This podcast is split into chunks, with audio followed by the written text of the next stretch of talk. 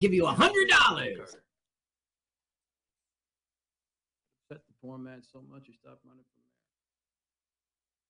from Uh, oh, hey, I saw that headline. Yeah, that's right. So it's Yeah. relatable. Yeah, that was foreshadowing, but not for then. For now, when you go, oh yeah, He went. Todd Carter. He went to his brother's place. Uh, John Carter of Mars went over to. What we're finding out is Daphne is missing. Okay. Now, Daphne was the fiance of a guy who's running for mayor. Now, two weeks ago, Daphne went missing and this guy dropped out of the mayor's race. So he wants, look, now Daphne frequents AF. What do I say, Mike? I don't want to say the wrong thing. African American? Yeah, that's fine. Okay, or ethnic. How about ethnic? He knows that Daphne frequents ethnic clubs, ethnic nightclubs, and this is one of those situations in which it probably didn't exist, uh, like a speakeasy, but but alcohol's legal, you know, so it's not the same thing. Uh, so therefore, he could go to those places and find Daphne, and Tom Sizemore cannot. Albright. So he's right into the detective work. R- well, he's getting paid $100 to run and do a task. Get me a location on this woman. Seems like detective work. Now, Wow. remember, oh, by the way, those were $1986. Uh, the internet tells me those were totally, those weren't was- silver certificates. I was gonna say like they look like it was for the 40s. I mean, everything else in this movie is like Los Angeles in the 40s. It looks glamorous. Yeah, except look at the ground. Look how clean it is. Oh, every No, movie every- sets like that. There's not I a know, lot but everything, every every card is glimmering. Everything is shiny. Everything is like yeah, they gorgeous. just went to the car wash. All of the look at those clean Did you say this is a Hollywood movie? It's a Hollywood movie. Yeah. Yeah. I'm Now here for the is- ale.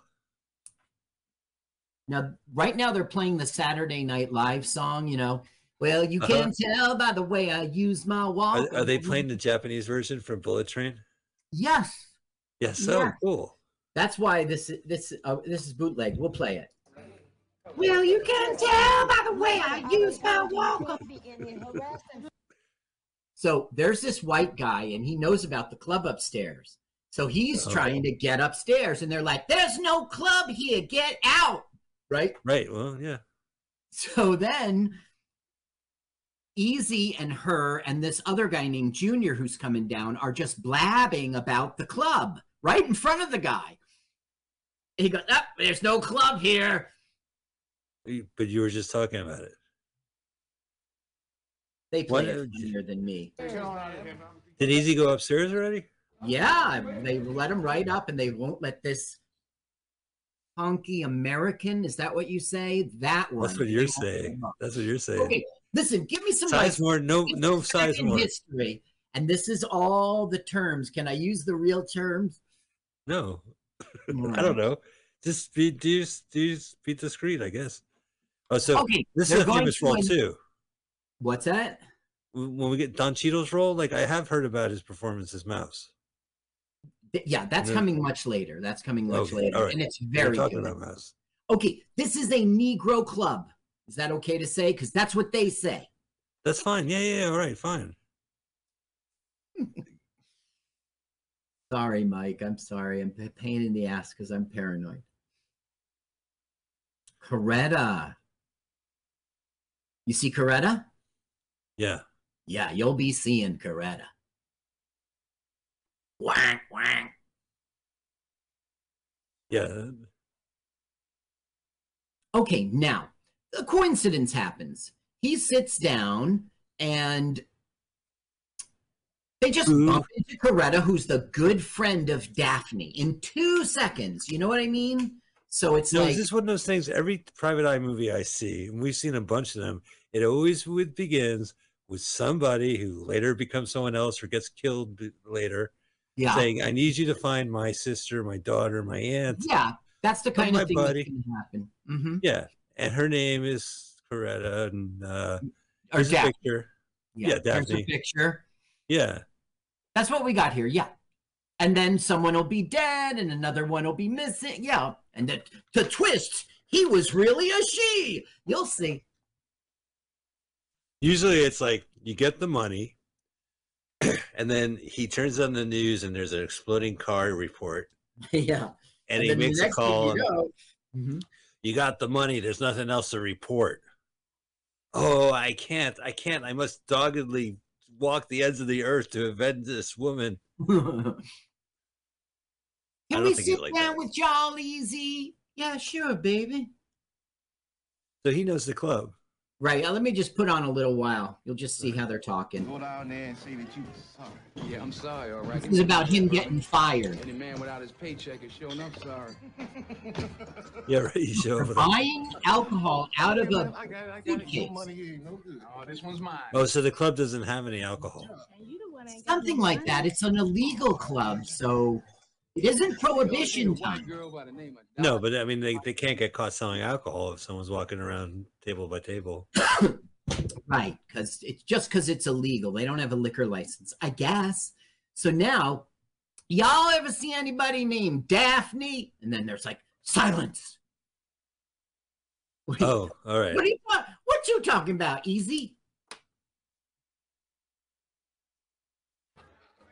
Look, he's signaling, come talk to me over there. See, this is, I don't like this. It's so easy. Like, I'm looking for it- So you bump Right. into the computer game. You bump into But this is always, Yeah. I mean, no disrespect to, to the Walter Mosley novels, which I haven't read, but a lot of times it always seems like the first act is a red herring, it's a misdirect, you know, and it seems like the a case is closed, but in fact, he Right. spotted this woman for, you know, the woman wasn't the woman who came into his office, and the victim, this the person he found finds out dead, or you know, something like that, or isn't mm-hmm. who you think it is. Right.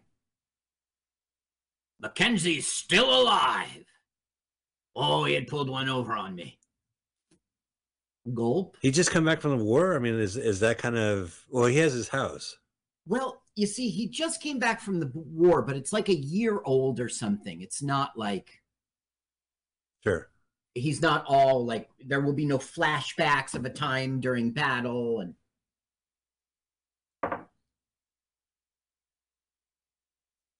It's a little the the lighting's a little dark on me, but it's not as bad as we that one movie we watched together. I couldn't Mhm. see anything, but this I can. But I love the style of it. The the um basically basically what happened is the hus- husband or man, I don't know, his name's Junior, and he got so drunk uh, that he's basically going to fall down. Look what the director's doing with the mirror. Um, basically, he's finding out that she really is Daphne's confidant, so she wants to get close to her. But the thing is, she also wants to get close to him for sexual reasons. But Well, yeah.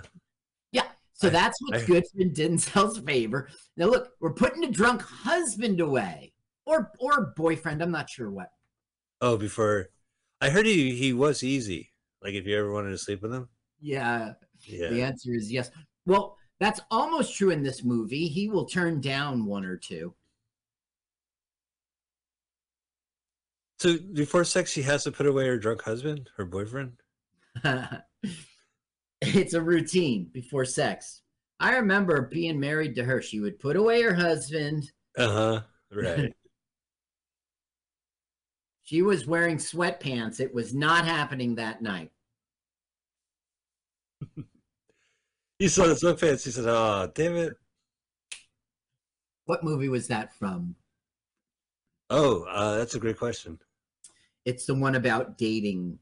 It's like, things I hate about you, but it's not that, not at all. The dating one.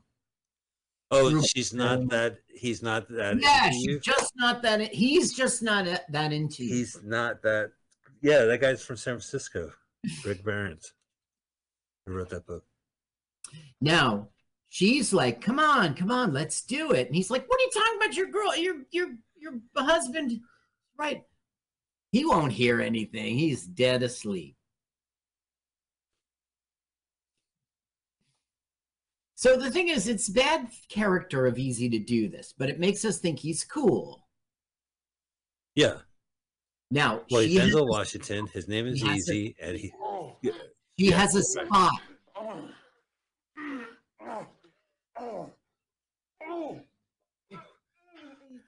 She's. To wake up the husband.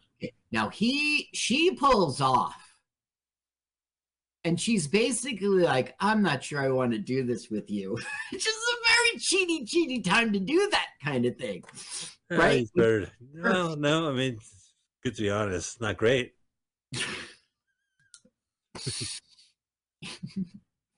so to be honest. having sex with a woman and then she pulls it out and goes i'm not sure i really should be doing this you know Well, yeah. yeah. that's Well, right yeah. I respect that. Yeah you gotta respect it because they're listening because they're listening to us right now and you want to get don't want to get called out in some argument No, that's so crazy. okay okay No, I so- mean it's these- mutual. It's it's it's fun. If it's not fun, it's not fun. We stop. never mind you've led me into your we're actually doing. okay okay okay okay so she is like all you care about is finding this daphne and he's like no baby it's all you it's all you That- oh, listen See, that's her spot. He hits it. Okay. Yeah. She she goes on and on about it, Mike. Usually when we have the closed captioning and there's any kind of noise, it says applause. Yeah, I know.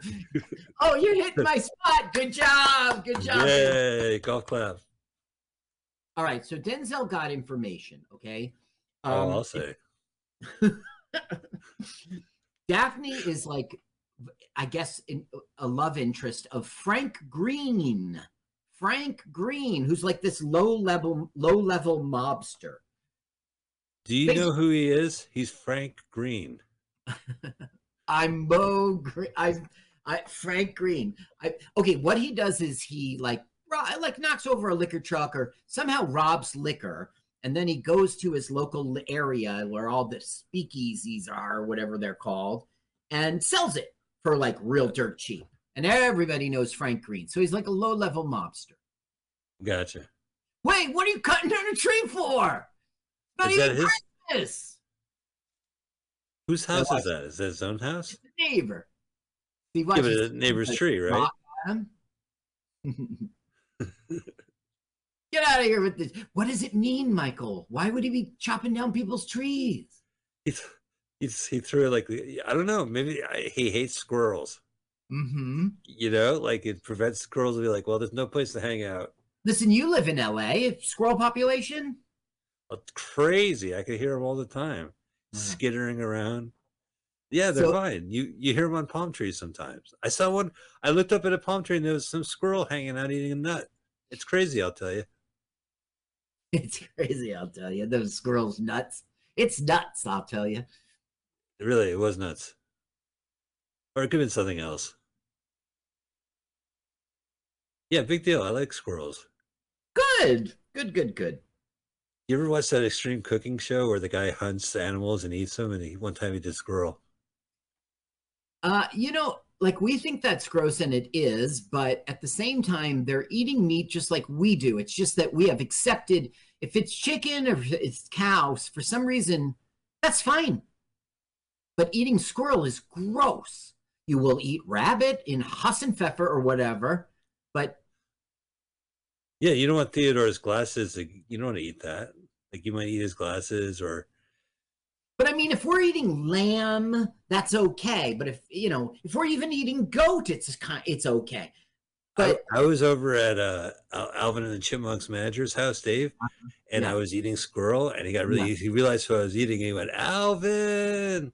But it, by that point, I had but wait, I don't get it. They're chipmunks. oh, they're chipmunks, right? I'm thinking squirrels, same fucking thing. They're right. It It's not. Alvin and the squirrels. No, chipmunks are the same thing as mice. That's Okay. Oh, this is the Okay, old fisherman's pier. is yeah, Malibu. Oh, all right. So basically, Tom Albright. I mean, the guy, the character's name is Albright. Albright called and said, "You got any information?" Easy. He goes, "Yeah, yeah. It's a." bu-" And he goes, "Wait, we don't talk on the phone. Let's go down to the." So he says, "Meet me in Malibu," and hangs up the phone. Meet me at the Malibu Monger. Now, this is just some person, random person, and she's Who looking at the water. Yeah, and they're talking about the ocean, you know. And then like it's like your friends are looking for you and he goes oh they don't even care i'm just here because my mom told my sister to take me all she wants to do is smoke cigarettes and kiss boys so then these two are like hey hey n-word. Oh, you know who are you talking you know? And she's like we're just talking shut up. And basically it'll turn into a racial ugly racial thing. Where are you from? Texas houston texas. I'm from massachusetts oh whoa whoa wait a minute what is she doing with that guy Leave us alone, jerk. Yeah. We're just talking.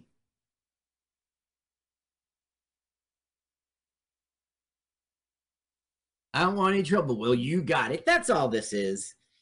Uh, this this movie actually lost money. It was um, they spent 27 million on it and they only made 22.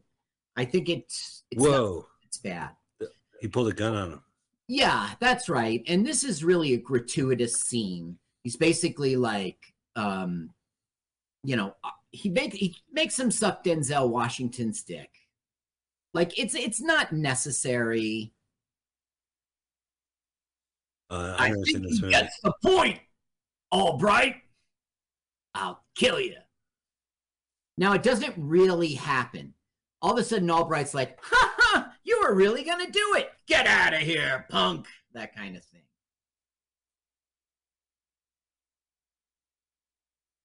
We don't really need this scene. Anthony Quinn. Oh, Anthony Quinn's calling you. Uh, I'm busy. He knows. He knows he's talking to me. Tell him I said hi. Oh, Anthony's like on this uh, health kick, right? Um, and he goes, comes to me. He's like, Carl, do you want to play squash? And I was like, Anthony Quinn, how can you play squash? And he was like, Well, I just sit on you. it squashes you. Gotcha. That's great.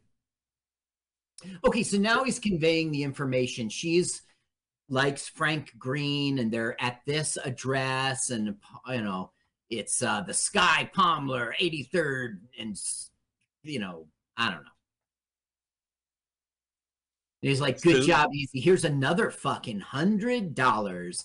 Now that is okay. He will make um, what's equivalent to today's forty million, forty thousand dollars in this movie by people giving him a hundred here and two hundred there. He's going to make forty-seven thousand, forty-seven hundred dollars, which today's money. It's not in front of me, but it's around forty thousand dollars. Okay. So he's full on doing detective work for for Sizemore for Albright. Right. What is this? Cops? Holy cow! Oh. Yeah, you can't have. Listen, cop. Listen, uh, private detective. Don't be. Listen, Dick. Listen, Dick. Listen, Flatfoot. Who you calling Dick? A dick. Listen, Pu. He's a he's a last Blackfoot- movie we saw, the cop had the Irish, right? yeah. But that was just stereotype. But they were in Los Angeles. Where that in New York, that would be true. Uh, that accent, not in Los Angeles. Well, they're in Los Angeles right now in this film. Oh, right, you're right. The last one was also Los Angeles. Yeah. So why would they have an Irish speaking cop just because you're supposed to? That's that's a myth of. It's it's true for New York City in like the 1890 through 1920. You know, they were all Irish. Were they? They didn't join. I saw Gangs of New York. They must have been like a, a cool Irish gang. Uh, what I mean to say is, um, one of the prof- uh, Irish couldn't get work in New York City when they came here. We're missing the film, so there. One of the jobs they could get was cop. They'll take a, Gotcha. the town would take them, and so many of them became. Okay, So they're asking questions about who? find- huh? What are they asking Easy about? Where were you last night? Why? Because Claretta is dead. Coretta is dead. That's what we're finding out. Yeah. All right. Well, that's fucked up. Was it the Yeah. husband? Uh, the husband was not killed. No, just Coretta. They were, uh, and it was looks like they were looking for something, but they're not. I'm revealing that to you. For this, it's just here. Sleep.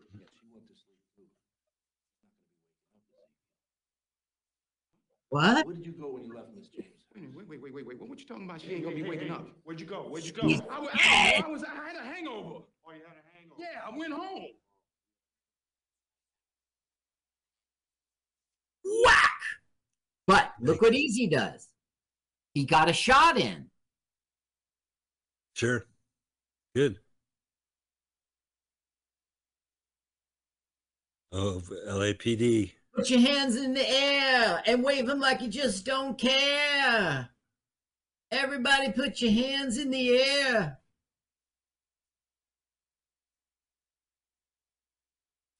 Yeah.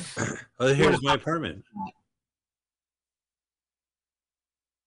That's where. That's my apartment right behind him. That's your apartment.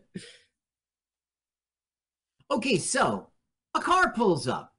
hmm Is this Sizemore? No, it's a cop car. Oh, that that was like more of the N-word torment went on outside, and it was. It was cops razzing him coming out of a jail up up jail. Okay, so now he's you know what he's remembering? It's my spot. That's what he's remembering. My spot. You're hitting my spot. Mike, hop on the lust wagon here. Well, I'm saying like i- if uh, there was a circumstance, unfortunate, like last, yeah, I would probably remember that too. I guess. okay, get in the car. But it's not one of those get in the car, the boss wants to see you kind of things. It ha- ends up being that mayor. Oh, Cooper or whatever the guy's name was. No, wait, wait, Yes. Carter. Mayor T- Matthew Terrell. Now, this guy we know from Meatballs 3. He's Sa- Sally Kellerman. Yes, it's that guy who is Mr. Potato Head. Wow, Wait, am I, th- I? I'm right. It's the same person, right? Do I have it right? Mr. Potato Head from Meatballs Three. No, no, no. That was I meant War Games. I think he was also in War Games. I have them right here. Uh, yeah, yeah, 1983 War Games. My cousin Vinny, Hero, Beethoven Second, Mouse Hunt, Harriet the Spy. Um, By the way, if you No, go wait. see, yes, important. You see the little kid? yeah, Okay, important to our plot. Okay. is he hiding in the car? Oh, he's the. Is is is Denzel Washington hiding in the car? The no, car with, pulled with up. the little kid. Uh, no, he's he's saying he's his adopted son, which is maybe or maybe not true. Do you remember as the biker gang in Meatballs Three? Sure, yeah, it's a big fuzzy guy. Yeah, Oh, all right, big fuzzy. very cool. Yeah, I recognize him. He's a little Mm. clean shaven, right? Doesn't he usually have this crazy beard? Uh, no, I don't know. I don't think so. No, he's usually clean shaven. Um, Right. Trailer Park Boys. He was chief of police. He was in Mouse Hunt with Nathan Lane, and a lot of people. Oh, right. So he was the other chef, right? Oh, I got to see Mouse Hunt. Yeah. Forget Jaws. I'm going to see Mouse Hunt.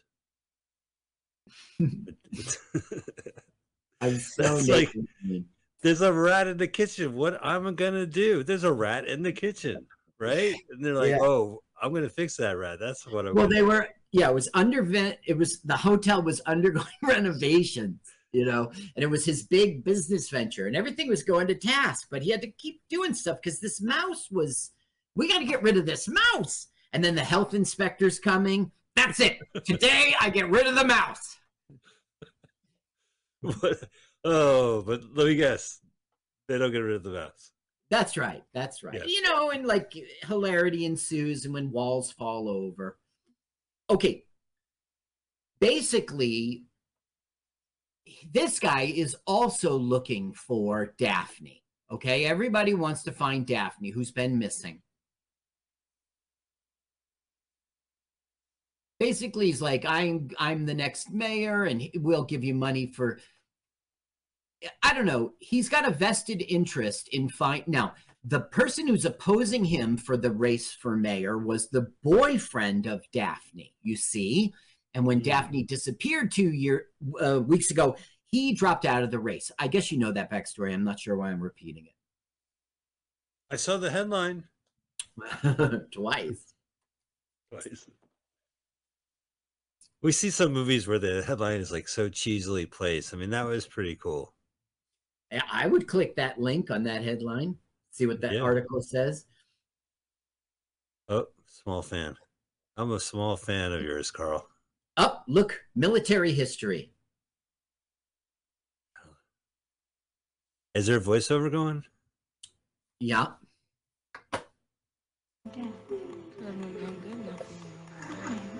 Uh, not like a detective. He's being tortured by Daphne. Um, he's being tortured by Coretta's death. It's not like his. He is doing throughout the whole thing. The uh, now, who is it on the phone? Who is it on the phone? Is it Tom?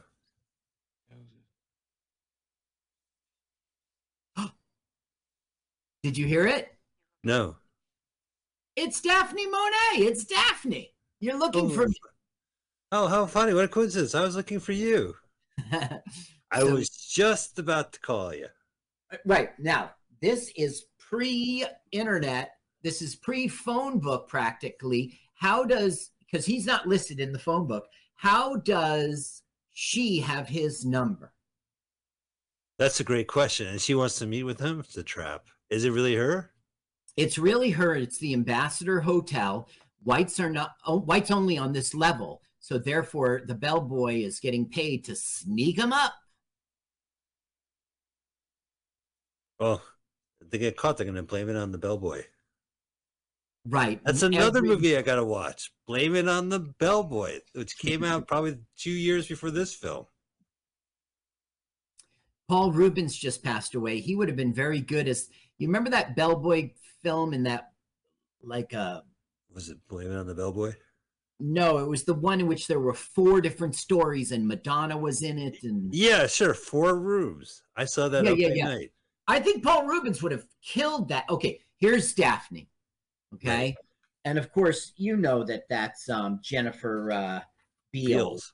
It's uh it's a maniac, maniac at your door. Flashdance. Flashdance, yes.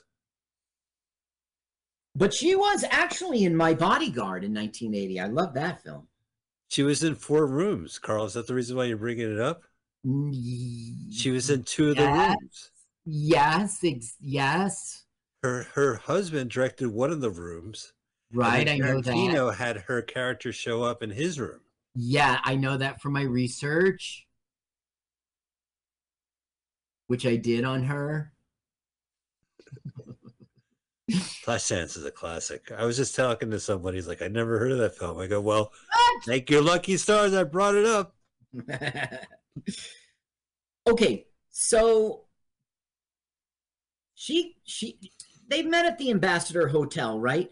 And basically, she, she wants to go meet a man named Richard McGee. Okay, um, and then she wants to go to Terrell. So Terrell is the you know the one who dropped out of the race. So why don't you call Terrell's people and arrange to pick up? Because I want to make a stop on the way. She what it is is she wants to recover. Coretta wrote a letter to someone, and she's got to go get it back. It's a pretty important letter at 4 a.m. You know. Right. Especially if the mayor is involved. Well, it's the it's a candidate for the mayor, and actually, the mayor is involved in what the letter talks about. So, anyway, now there's the first time Denzel will turn down sex with a woman. Well, last time she died. Yeah. Uh, nah. Pass. You're gonna have another drink. She was like, Why don't you search me and find out? Then he starts approaching, and then she, yeah. Listen, Miss Rawlins, call me easy. All the girls do. I would not. I don't know. Easy's all right. I, if someone's name is easy, I would have to call him sleazy after a while. right. If you were in elementary school with him, junior high. Oh, high, just like hanging out. Hey, so Sleazekiel. Sleazekiel. That's good. Yeah. Ezekiel. Laurel Canyon. Going up to Laurel Canyon in the 1940s. That's pre Yeah, that's- Papas. That's pre Joni Mitchell. It's pre the whole scene. It's pre King of the Mountain. That's right. That movie we saw. There'll be no one racing around there. That's right, Mulholland Drive. Okay, so Richard McGee has something. We don't know what it is. They, he's got the letter, but he's got something else important. They just want to go. Um, Claretta's dead because of it, Uh, because somebody was searching for the letter, and Daphne's not talking about what's in the letter and and what is this thing they're all what they have, but she of course knows she's where it originated. Right. Now she's crying over Claretta. Yeah. His poor husband, too. He wakes up, the cops are there. Yeah, yeah. Yeah. No, What happened? Well, your wife had an affair while you were sleeping. right. See, that's Yeah, bad about Claretta, right? So, but it's okay because it was the hero of her movie, right? The cops interrogated him. I mean, and they let him go. Yes. Yes. Yes, well, they did. They did. You're right. He, he's a person of interest. He's a suspect. He's a suspect. He's not going to leave LA County. I suspect not. Uh oh, Uh, cop. Laurel Canyon. Here we come. Laurel Canyon, here I come, right back where I started. Oh, it's uh, look, Is it? UCLA. Is this Muhammad Drive? Uh, Muhammad Drive. Is this Muhammad Drive? Mul- Mulholland Drive? Holland. And is this Makeout Point? and did I just run out of gas? Can you believe it? That's that old. I told you that Henny Youngman. Thriller. Henny Youngman has a joke. This couple's driving and the car sputters out right on Makeout Lane. And he goes, Can you believe it? Our car sputtered out right on Makeout Lane. And the woman, uh, we're out of gas. And the woman pulls out a flask. And he, he goes, Hey, you know how to party. What is in there? Gin? She goes, No, gasoline. Yeah, it's gasoline. Now, they go over to McGee, Richard McGee's house to get the, but what uh, get the letter. But what are they finding? A ransacked home and a dead man. Yikes. Yeah, it's so private eye. And it's at Los Angeles, the foreboding house, the foreboding location, That's right. Foreboding. foreboding. By the way, on the TV's like a sitcom, and the internet's like TV stations had all been off were off the air at this time of night. Shut up, internet. It's a movie. We all know in the 1940s QVC turned on after hours. Oh my God. I'm I'm I'm acting. I'm acting. At least they they're they smelled a dead body. You got to give the movie credit. Okay, now he's going to see these cigarettes. They're Mexican cigarettes. And that's the kind that Junior smokes. Now, when they went, look, he recognized Parlamente, Parlamente lights. Parlamente. El Parlamente, like uh, it's Zap Attack lights. Okay, That is that's, some real detective work. that's the man that they wouldn't let upstairs. Okay, so it's not really, it just shows that Junior was there. Do you remember the man they wouldn't let upstairs because he was Yeah, a right. funky American? That's that's right. I do remember. So That's he came in, killed somebody, left a pack of cigarettes of the only brand that the the, the guy smokes. And a detective walks in, finds the cigarettes, and goes, "Wait a minute." Right. So he believes that Junior killed this man. Now, Daphne was like, ah, a dead person, and just drove away and left him stranded. That's right. She peeled out of there. She Jessica peeled out. She peeled out.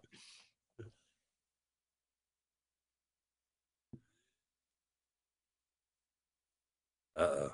Okay, now he's home, but who's inside? Right, the door's open. Uh, Cops? nope. Henchmen? Yes. Tough guys? All right.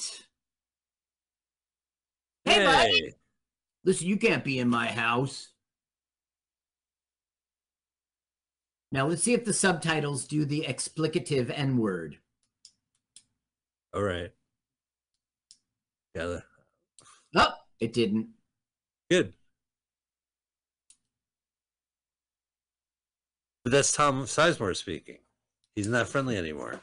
Well, no, what happened is his information was all wrong. They went over to Frank Green's place, but Frank Green had moved out of there like months earlier. So it was like nothing, no lead at all. They So killed now- someone else, What? but then they see the, the body was Frank Green, right? No, no. Frank Green is the mobster who's who's like dating Daphne, Got it. but they went over to Richard McGee's house and he had Claretta's letter. Okay. Is this too sordid? no, I get it. I, I had to figure it out a little bit in my head. Colonel it. Mustard was in the den with the candlestick. Mhm. Are you sure? Let's open it up. That's my guess. Okay, I'll let you hear the tough guy stuff. If you can write, write down where you picked her up at. Write it down. Oh, that's tough. You ever play Clue with a little mini shredder? Like you shred the uh, the answers, and now you'll never know.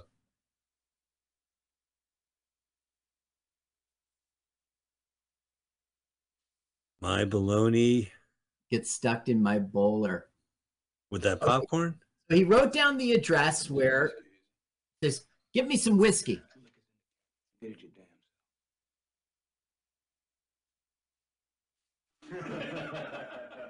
He's got balls, you gotta give him that. I'm just kidding.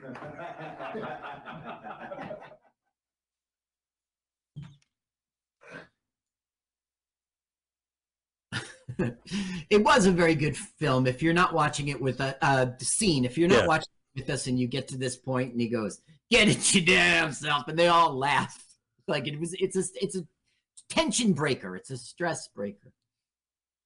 This is like a good movie so far. Yeah. Usually, when I say that, we're like, "Oh, thank God."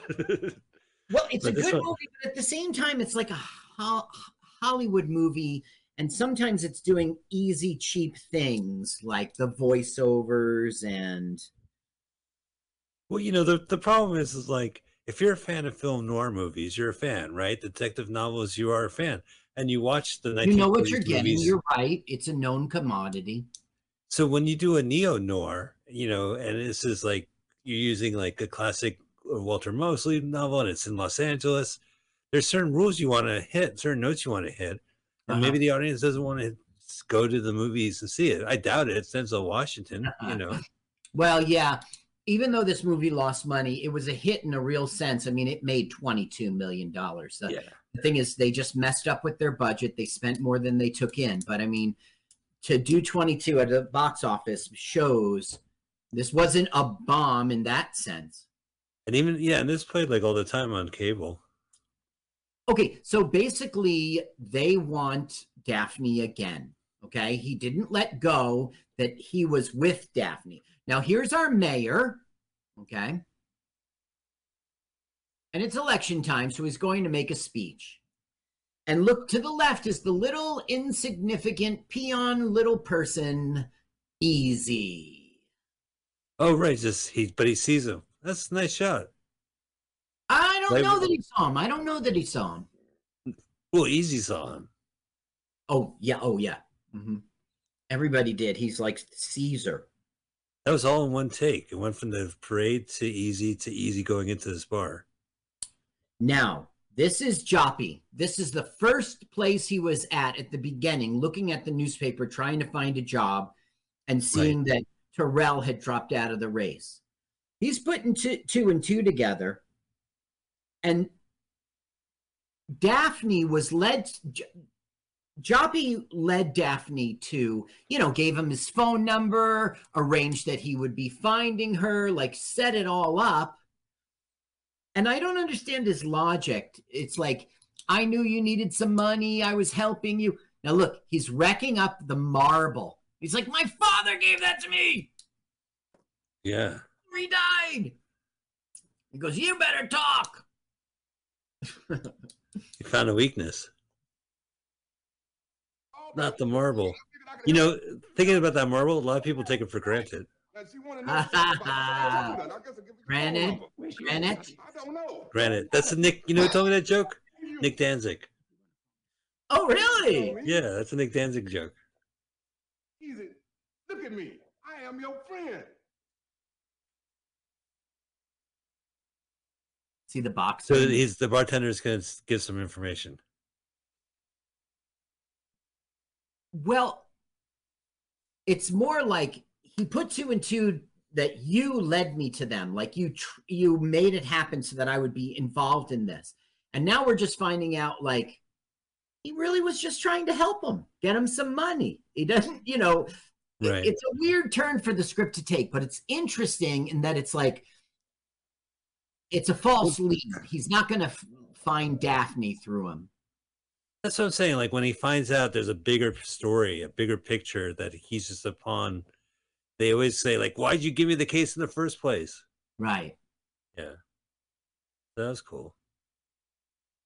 Oh, is this a movie theater? A movie studio? No, it's Fancy House.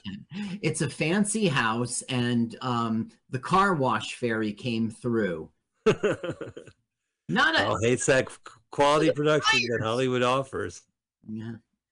Th- yeah they just coincidentally trimmed these hedges they just did it What about the color composure? I mean, it looks gorgeous, Yeah. right? The muted colors. It's just, I mean, granted, I'm watching a YouTube version. Everything's muted, but okay now terrell who dropped out of the race right yeah. um he's just going straight to him he hired albright to find daphne so he's just going straight to him and he goes yeah i'm here about that little chippy he's been running around with whoa whoa this oh, way yeah. This Yeah. way. tough guy talk Ex- now Extend the Irpy check. I want to hear it, man. It's too much going on for me to give a damn about what you think is smart. that is really ballsy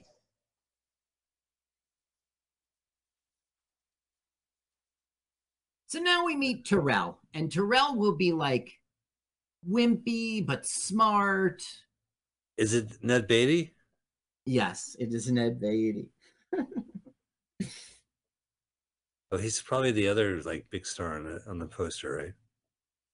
Wait, I think I have the names wrong. Excuse me. I think I was calling him Terrell. Terrell's the other guy. This is Carter. This is Carter. yeah. Excuse me. See, do I recognize that guy? running against Terrell and dropped out of the race.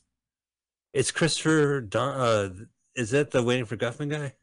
Um, let's see here. Todd Carter, Terry Kinney. All right. I did not research him. I just didn't have the time. I just Yep. It's a hard week this week. Does he look like uh, Squiggy? Oh no, he looks like a. I never. Well, Lenny and Squiggy together, like both of them in one person. Yeah, maybe. He's Liggy. All these nice houses. okay, so now we find out that Albright was not hired by Carter. And we Told put ya. together that he was really hired by Terrell. And remember, Terrell picked up Washington, also Denzel, and Right. Ian wanted to find out where Daphne is. It's always been about Terrell. I knew that because you kept saying Terrell's name instead of Carter. So I knew something was up. Yeah, that was dumb. Now, is this like a bigger story about? Is this a story about Los Angeles and corruption? No, it's a story about Terrell, the mayor's uh, deep, dark secret, his disgusting, gross thing that would ruin him. That's what the yeah. He liked the Fantasy Island movie. He thought Michael Pena did a good job. and if that gets out, no one will respect him. No one will show him the respect if they know about the Pena movie. Now, what Easy gets out of this thing is another person who's like, I will give you, he says, I will give you $1,000 to find Daphne. And he's like, I'll take 200 up front. No, I'll take it in cash. Uh, let me let you hear a little. Okay. But I am willing to pay you to find her. Hey. One thousand dollars. What? What? Two hundred right now. I think you're trying to take advantage of me. Let me inform you of something. Incumbent mayor, the chief of police, close personal friends of mine. They eat at my house hundred dollars. in my father's house. Good, Mr. Carter, and they can help us find it. Uh, do you Well- accept Monopoly money? No, I do not. Damn it. I'll have Baxter write you out a check. Mr. Carter, why you start running for mayor? I'll have write Baxter write you. right, a- why is Matthew Terrell looking for Daphne too? Baxter will But write He you Mike, a wants you- cash. He doesn't want.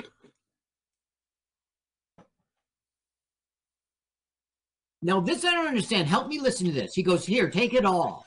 Here, take it all. Just take it The all. thousand. Is that right? That's what you hear too, right? Yeah. Because at the end of the film, he's going to pay him again. And I thought he, but the very first time I watched it, I thought he was, it was the 200 plus. Maybe he gave him two hundred and said, "Here, take it all." Like yeah, that's that. right. I'm not clear about that. Does he have a thousand dollars in his pocket right now or 200? And it matters to like motivation. Oh, here's the voiceover. Working for Matthew Terrell, the man running for mayor against Carter. And for It what is a detective story. They're allowed to have narration. Doesn't this sound like the Ghostbusters music? boyfriend, Frank hijacked trucks hauling liquor. Price to places down on Central Park. da-na-na-na-na. Not the theme song, not the theme song, Frank's but the backyard. Oh, I don't. during the film. Busing makes me feel good.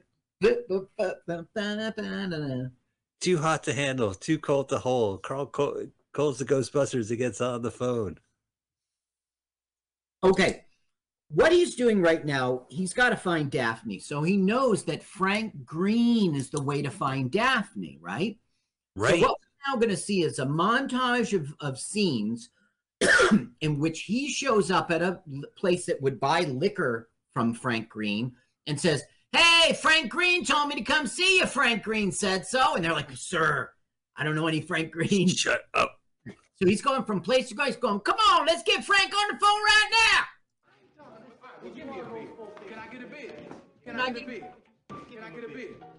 You see how he's just like being an asshole? He does Yeah, that right. every place. He's trying to get noticed by Frank Green. This guy's coming around and asking Right. about. He knows that Frank Green will be reaching out to him. I That's don't what a private private detective does. That you got to keep hitting the accelerator button until somebody goes, "All right, stop."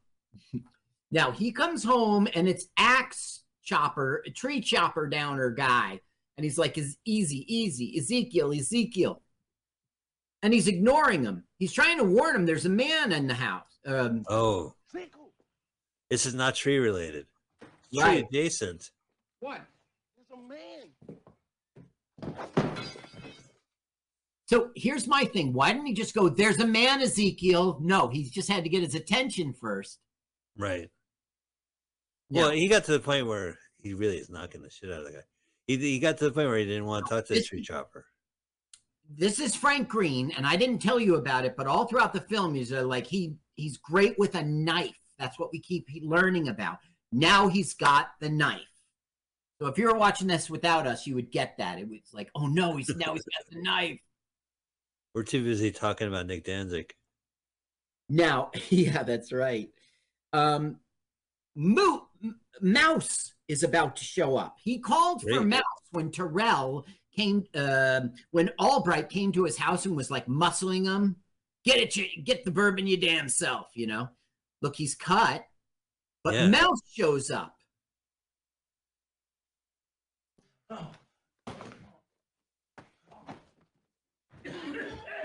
Now, Mouse real trigger happy, ready to shoot this guy.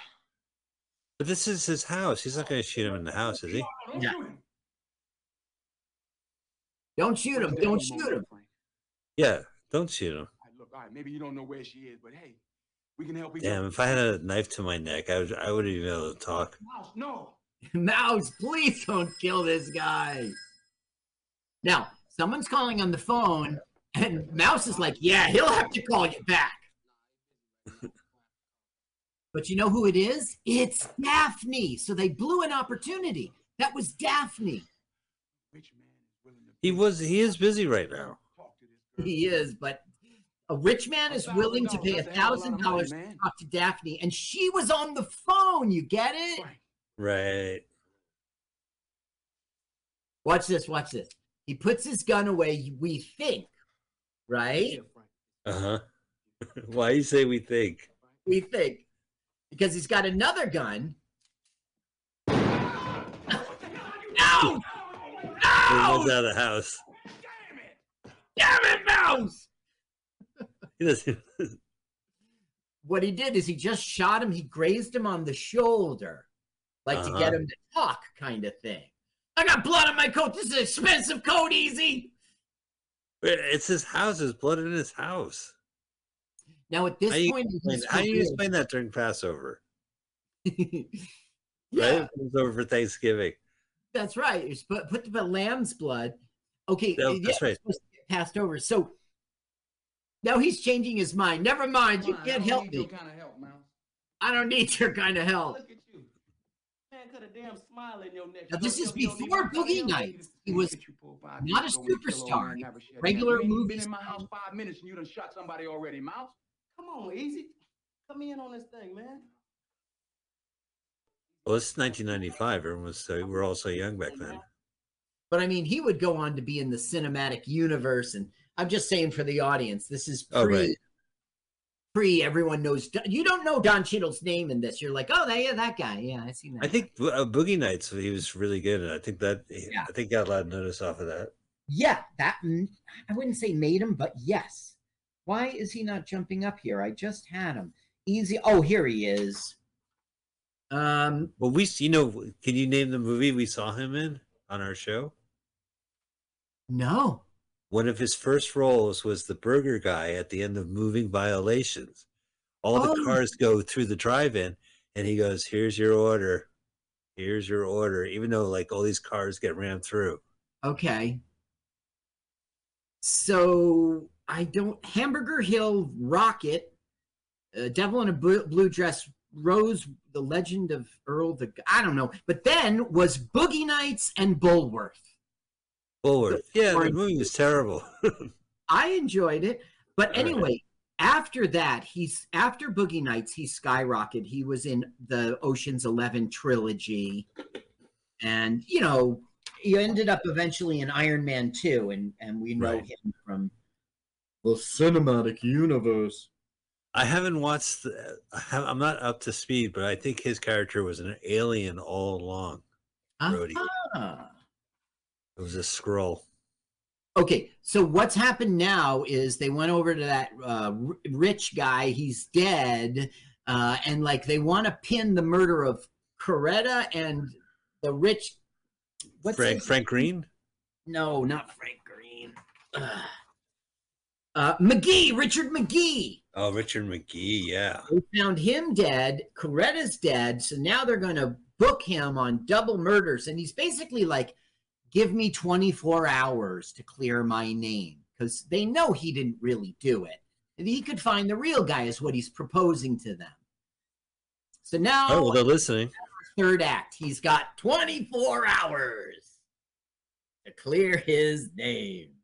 Cool.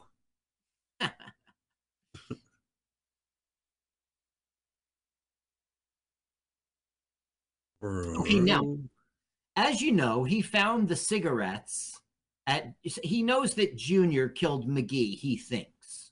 Okay? So that's his next stop. Well, who's this? Is this Junior or who, who just pulled up? Uh Oh. no, it's definitely not June. Oh wait, oh it's Oh, Mouse. Oh, sorry, sorry, sorry. He's like, we're they're going to see Junior right now. Like, we know you killed him. I've been watching, and I think these cheese need to get chopped. It's so stupid. He hel- he saved his life. He said, "There's a guy on your porch." Right. He Ted. He didn't really save his life, but he didn't. He didn't get any respect for trying to warn him. You're right. Yeah. Look how everything's so clean and pristine. It's so Hollywood. it's cool. It's On the bottom left, there was dirt. Did you see it? Look how. Yeah. Look, this is a real house. This is a real location. Look. I know it's cool, but they they made it so it looks like the 40s or whatever. uh, what I meant to say is, I was look how it's all peeled. Maybe they Yeah. didn't redo make this whole thing. It's a That there are locations like this in Los Angeles. okay. So maybe it is okay. Basically, it's Junior. Oh, hey, Mouse. well, they know each other from Houston. It's part of the backstory that I haven't been conveying. Right. There's this story about like Mouse got him involved and he did absolutely murdered somebody's relative. And I, I'm not telling you the backstory because it kind of doesn't matter. He's an old friend and a criminal come to help Easy. Now they're basically accusing him, you killed McGee. But we find They out. he- didn't. Go ahead. Well, how did the cigarettes get there? He he drove him home. the guy got soused drunk, and so he drove him home as a favor to the club and put him in the house. And then, like, some people were there, and the real killers, he basically dropped his cigarettes as he left, kind of thing. Uh. Sit down. We want to talk with his gold teeth. so he he was given a letter from Coretta to deliver to Daphne from this guy, and that and he dropped him off. Okay, I already told you the backstory. We're now going to go to the um, the husband or or boyfriend. Remember that Coretta was cheating on, and uh basically find Coretta's Bible. That's Oh, and that's that the big secret. with the letter. Yeah. And it says, John Carter is a terrible man. no, Terrell is the terrible man. It has Oh. pictures of Terrell with little boys. Oh. Yeah. So who's the devil in the blue dress? Is that Jessica Biel's? Yeah, but she's not a devil. But yes.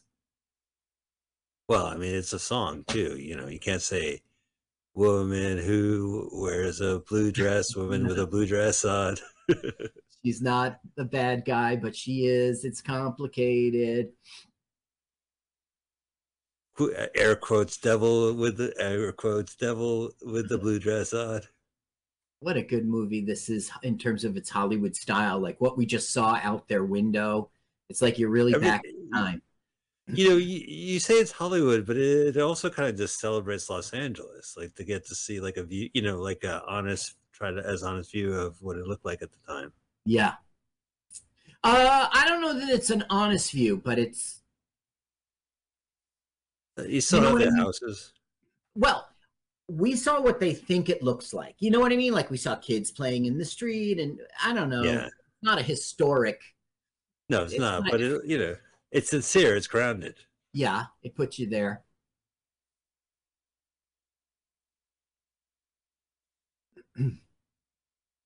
Basically, it's like I can't believe someone would want to kill her like that, and he's gonna say stuff like, "I knew she," you know, like he. You remember he cheated with her. Right. So he's right in front of her and he- he's going, I, she never wanted anybody but me, and he's crying, and he's looking at him like, "Am I?" He doesn't know that that that he was the last guy he slept with. Yeah, She She. slept with. Yeah. hmm Jonathan Demme was going to direct this. He liked it so much, but he was the one to make the choice to defer uh, to uh, Carl Franklin. And also, he produced it. Jonathan Demme produced it. Oh, very cool. Demme passed away. Yeah. Carl Franklin. I, I haven't seen all his films to be honest. I, I saw the the one with Billy Bob Thornton from the '90s. So at the mm-hmm. Rattle. Theater. I saw Talking Heads. Stop making. Oh, that's that's Jonathan Demme. Yeah.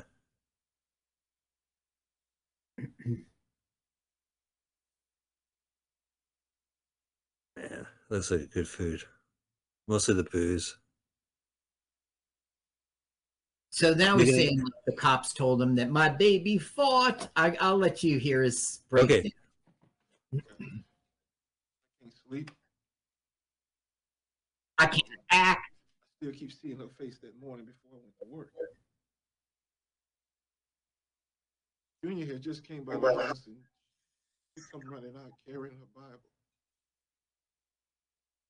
Say, um, The Bible. keep this for me, baby.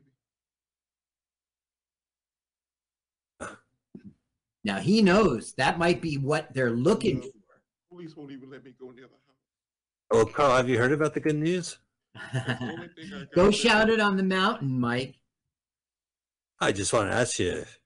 Listen, if you're not a good Christian, you don't have to talk to me. I mean, that's fine. If you're content to be in it with eternal damnation, I'll just leave you alone. I don't want to bother you. look here, I put it in the uh, dresser drawer of, of your next hotel visit. Why don't you take a look? Easy's like, um, Mouse is like, drink up, drink up. The big drink. Now Oh. look how much he drank. Now he's totally unconscious. So what did they have the opportunity to do? Find this Bible. So he's searching for the Bible and he will find it. Yeah. Meanwhile, God's above, shaking his head.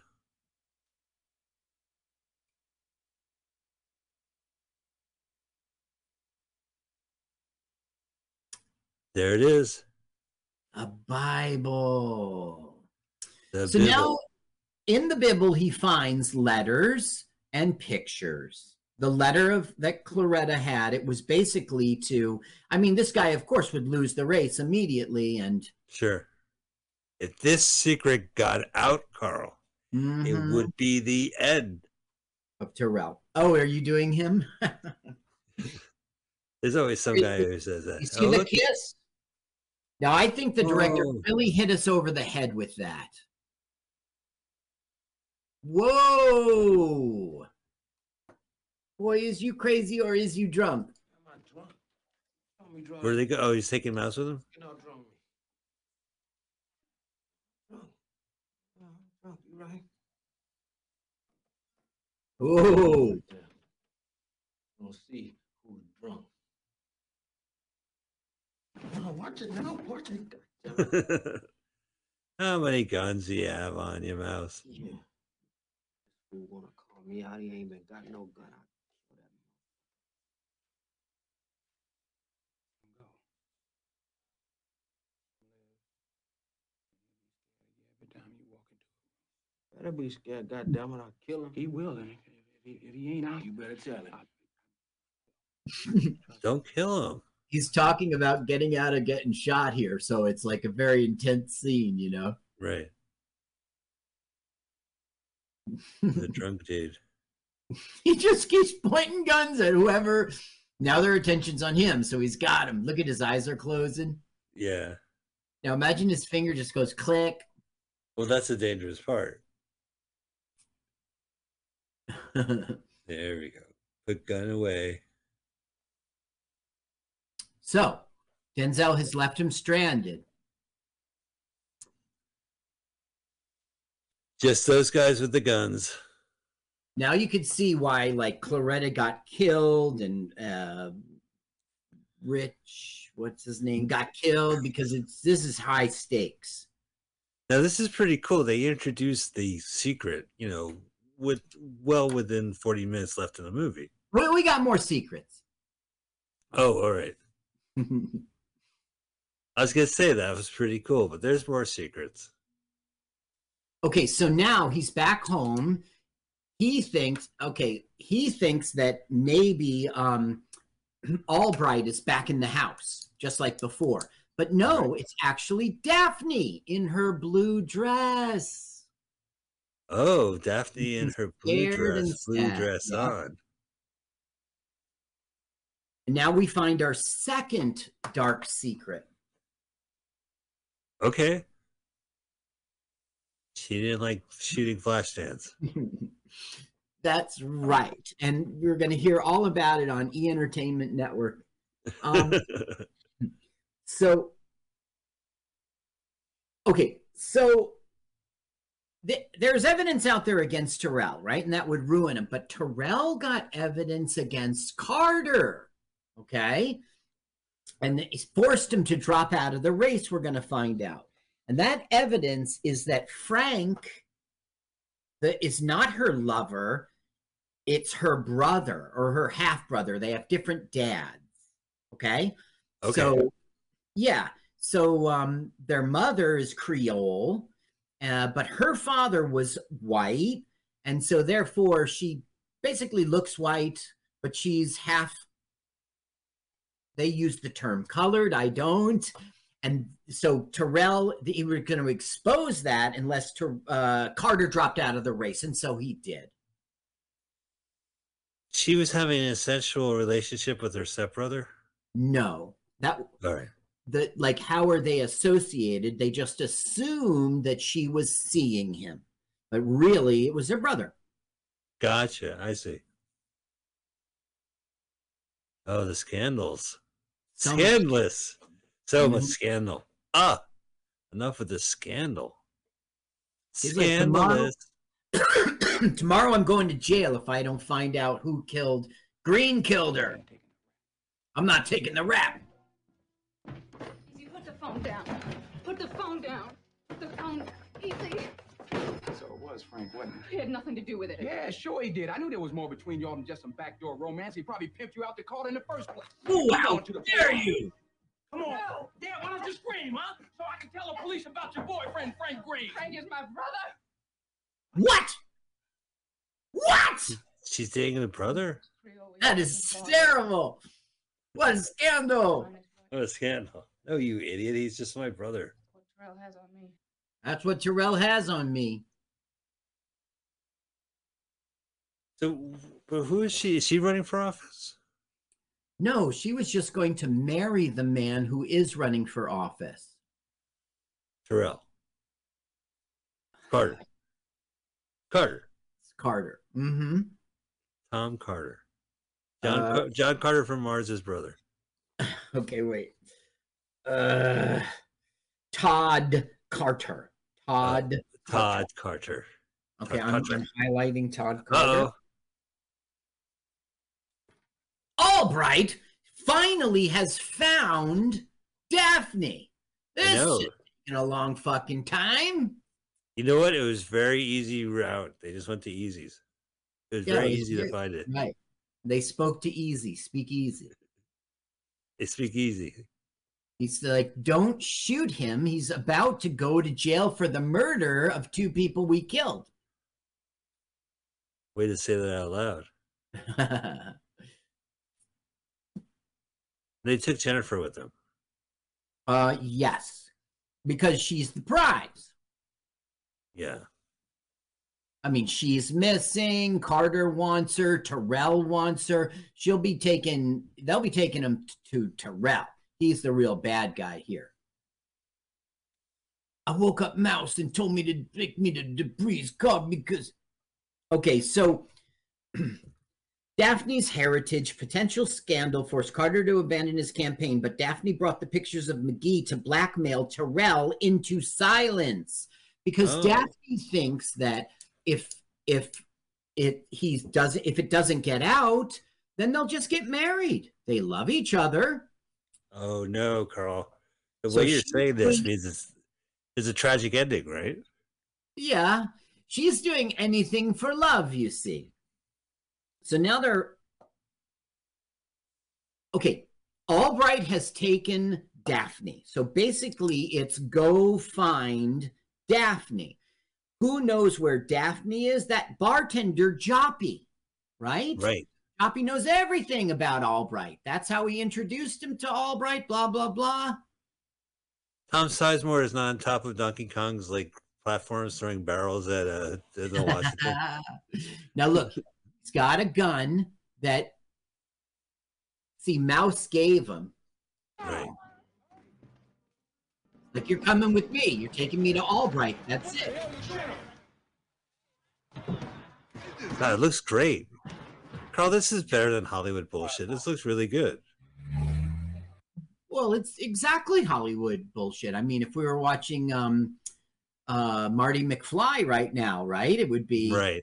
Well, I Marty mean, McFly, that's Marty McFly and the Gremlins was shot in the Universal lot. Well, I was just using an example. But by the way, I was thinking about uh like if I was Marty McFly in that movie, I would have definitely fucked my mother.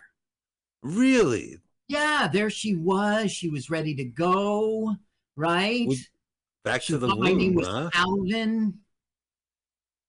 Well, that's what your name. You you wrote that on your shirt. Said that Remember, the- she was sipping a flask, and he's like, "You might regret it." He's like, "You just sound like just like my mother." And she's drinking. She's ready to go, man. You blew it. You blew it, Marty.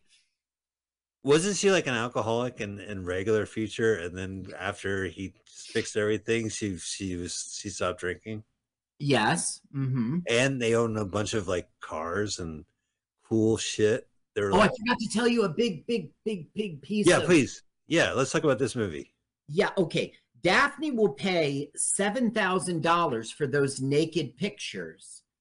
Basically, she got like given thirty thousand dollars by the family to like leave town, you know, and that's the whole thing. She thinks that the only thing holding them back from their love is the fact that she's half African American. So if she can suppress that, they'll be back together. The, the family of Todd Carter gave her $30,000 to get out of here. Go back to, I forget the town that they're from, uh, the, the, her and Frank to go back to where they came from. I forget what town that is. It's down south. So she'll give $7,000 if he gets those pictures. gotcha all right This is how he makes forty-seven hundred dollars. But I disagree with the internet because there was a thousand and the seven thousand. Uh, oh yeah, no, no, that's right. He splits the money with Mouse. That's why. Okay. okay plus like home repairs you got to fix the bullet hole and clean up the blood and you know those gangsters breaking your door in and shit like that and probably scuffed up the kitchen a bit So wait. So Joppy, who's not a friend, it's turning out, has taken them to where Albright often takes people he wants to keep under, you know, wraps. To this ca- cabin, cabin. Uh, Okay, so he left him alone with Mouse, and he's like, "Do not shoot him. Do not shoot him." Okay, so he has strict instructions not to shoot him. Oh but you know that mouse the thing is, Mouse knows that that Joppy's a liability now. You know, he knows. I don't know. That's not even really true. But he just knows Mouse. Don't shoot him. He knows what Mouse wants to do. mouse is gonna shoot him then Nope. no all right He's gonna strangle him. He's gonna be like, "You said not to shoot him." he kept his word. Yeah. If you're gonna pick hairs, I would have just shot him. no remorse. He really believes he kept his word. I absolutely did what you said. I think, I think.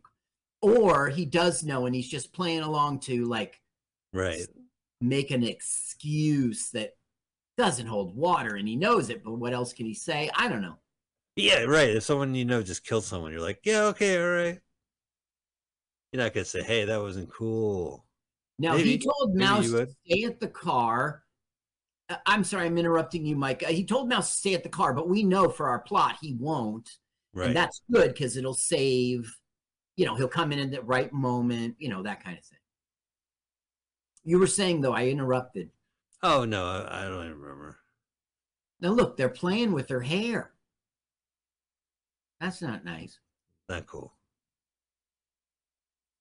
Albright's henchman, but no Albright. Right. Now, look, they're going to burn her. I don't Oh, know yeah. why. They want the pictures to give to Terrell. Oh, at least he attacks. They didn't get her right. He shot. No, they didn't get her. He he was like, I have to make a move, or that she's going to get burnt. Pretty cool. Now, bullets can go right through wood. I don't see why they don't shoot at where they think he is standing. Let's see what's going on here that it's quiet. It's so funny. Nobody wants to shoot through a house.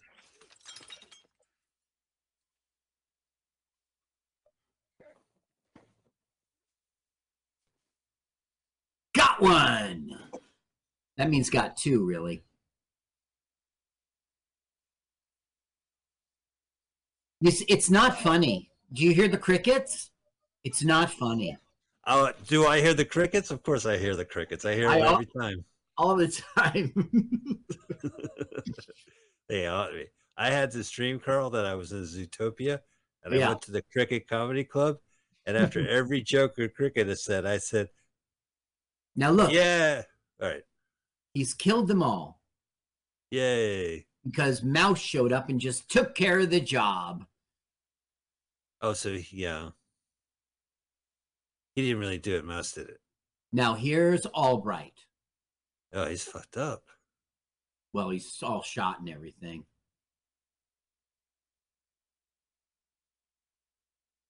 It's almost oh. like he's drunk. It's called acting. Maybe Tom Sizemore was drunk. No, no, no Yeah, disrespect. yeah, you show up drunk. A, a method. No, this is how I'm going to do my. You come on my set drunk. No, no, I, it was intentional. I the the reality show that Tom Sizemore, who passed away, had is about him basically just being addicted to everything. It's just and, and they try to get Oh. him some interventions and they let the cameras in there. Oh, It's pretty brutal stuff. that. So it wasn't breaking Bonaduce, but it was something like that. It was like sizing Tom Sizemore or something like that. Uh-huh.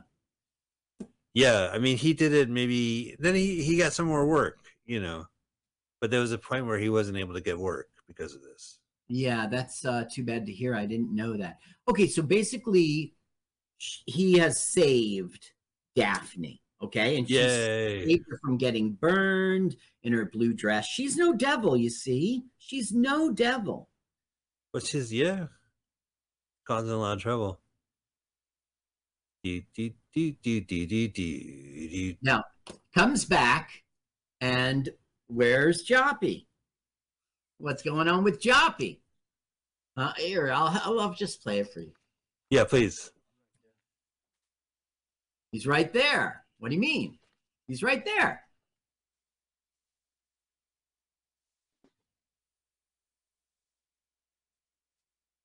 He's resting. Resting. What? Wake him up. Just said don't shoot him, right? That's right. I didn't. I just.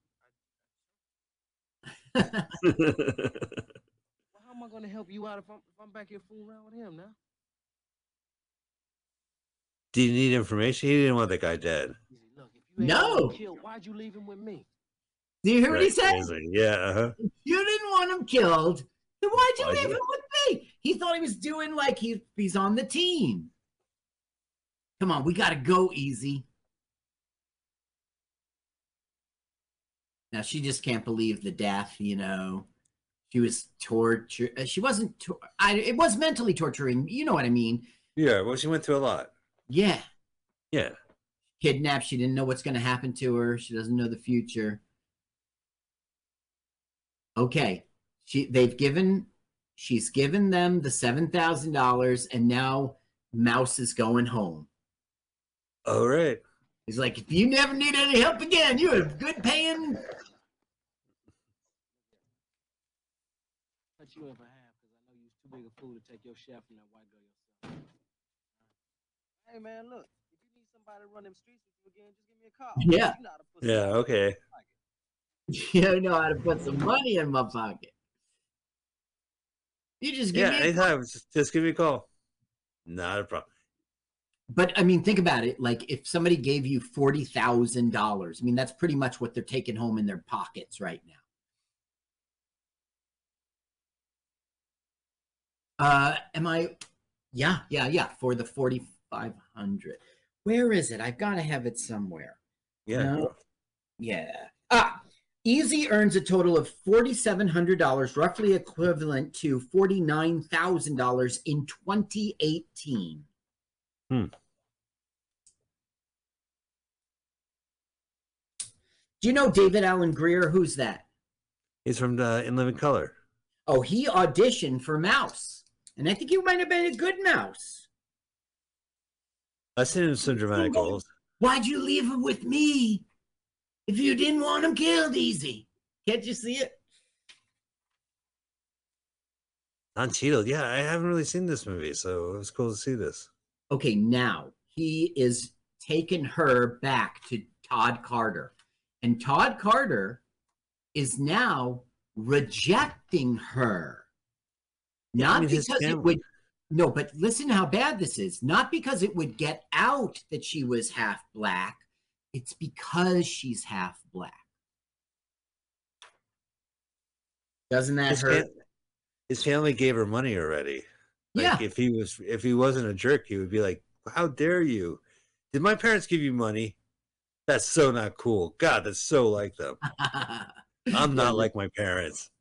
No, but he's the other way around. He is like his Yeah. parents. He's like, get out of here. And now he's gonna pay easy. So help me see if it's eight hundred dollars what he's owed. When he said take it all, he wouldn't pay him, right? If he didn't say So he got two hundred dollars, and now he's gonna get the eight hundred. I I don't know. Let's listen. Okay, you're right. So why did she, he say here, take it all, take it all? Remember? Well, he had two hundred dollars in his pocket, and Yeah. he went, "You know what? Here, take it all. Two hundred. No, but don't you remember he pulled it out, gave him two Yeah. hundred dollars, we thought, and then he goes, No, take it all. Remember? Maybe it was a mistake in the shooting, the script, or You know, he could just be like, "I want you out of here," and and you gone. Just here's the eight hundred. Now here's the kicker to the movie. Here's the better thing he got than he expected. Bunch of money.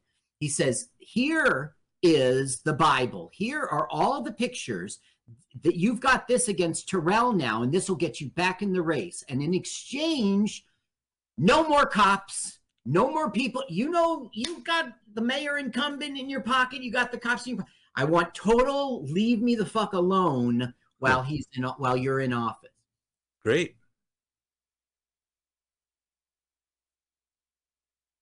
Oh, so the movie's wrap, and then he's gonna open up a detective agency. He goes, "I can't wait for the exciting adventures that will happen to me week right. after week."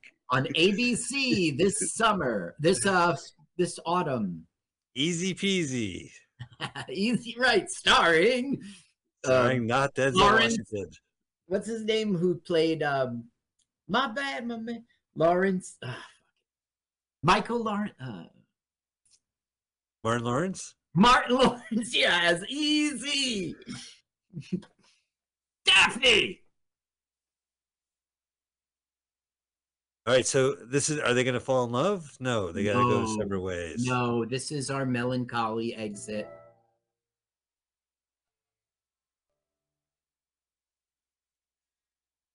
He did have sex in this movie, Yes, with Coretta. right? Fucked her to death. That was just a coincidence, Carl. Yeah, it was. It was. I dropped her off at her brother's apartment, a fourplex on Dinker Street. Dingo. She told me a story on the way home. Dink, a sentiment. dink a doo, a drink a dee. Her name was Ruby Hanks from Lake Charles, Louisiana. Lake Charles, Louisiana. That's it. So now she and her brother are going to leave town and head back to Charleston, you know, Another broken dream from Hollywood. kind of. It's, it's even though it was a broken dream story and she's heading home, she was in the movie. Right. Now look, Hey. That's you spell it S H O O, and you know a newspaper wouldn't have. Shooin, but no, maybe Shooin was well spelled like maybe the the phrase you think like Shooin is like he shoo, come on in, come on in, right? Like shoo, Yeah. I'm shooing you in. Uh, I don't. It is the word "shoe," like "get out of here," but I don't understand what it means. But yeah, it's S H O O. I Now, think it might be yes. Leaving him alone. Right. So, ha ha, cops. I guess this is the gif of him looking at him. Yeah. Like this So now it's like, what are you gonna do now? Easy? You find a job? No, I think I'll become a private. Got no. Let's Go li- little money saved up, invest in some real estate. Going to business for myself. Private investigating. Trouble doing that. Like a man told me once. Step out your door in the morning, you're already in trouble. Oh, that's what Tom Sizemore said. That's right. The man, a man he killed. Oh, that's nasty beer. this is the end of our film and he is you know now going to be launching a career as a private detective other novels followed uh, other books followed and abc seriously considered shooting a pilot and making this into a serial uh, show for a minimum of a season now it's just a wrap up to the chopping Tree. down guy just like we started our film we're going to end it You know, I'm never a big fan of watching a movie knowing it's going to become a TV show. Uh-huh. Well, we No, but knowing it's going to be like Big Hero 6, you know, there's going to be a, mm-hmm. a Disney cartoon show with it. yeah. You know, it's just so. And then when other movies are like, oh, hey, it's the pal. I don't know. I, I, I don't appreciate it, but I, I can get this. Like, it is a series of novels. I don't know why it didn't become one though. I mean, it had I don't know. Yeah. Were there other Easy Rawlins movies? No, there was books though. You're Yeah. right. That could have become a regular character of his or something.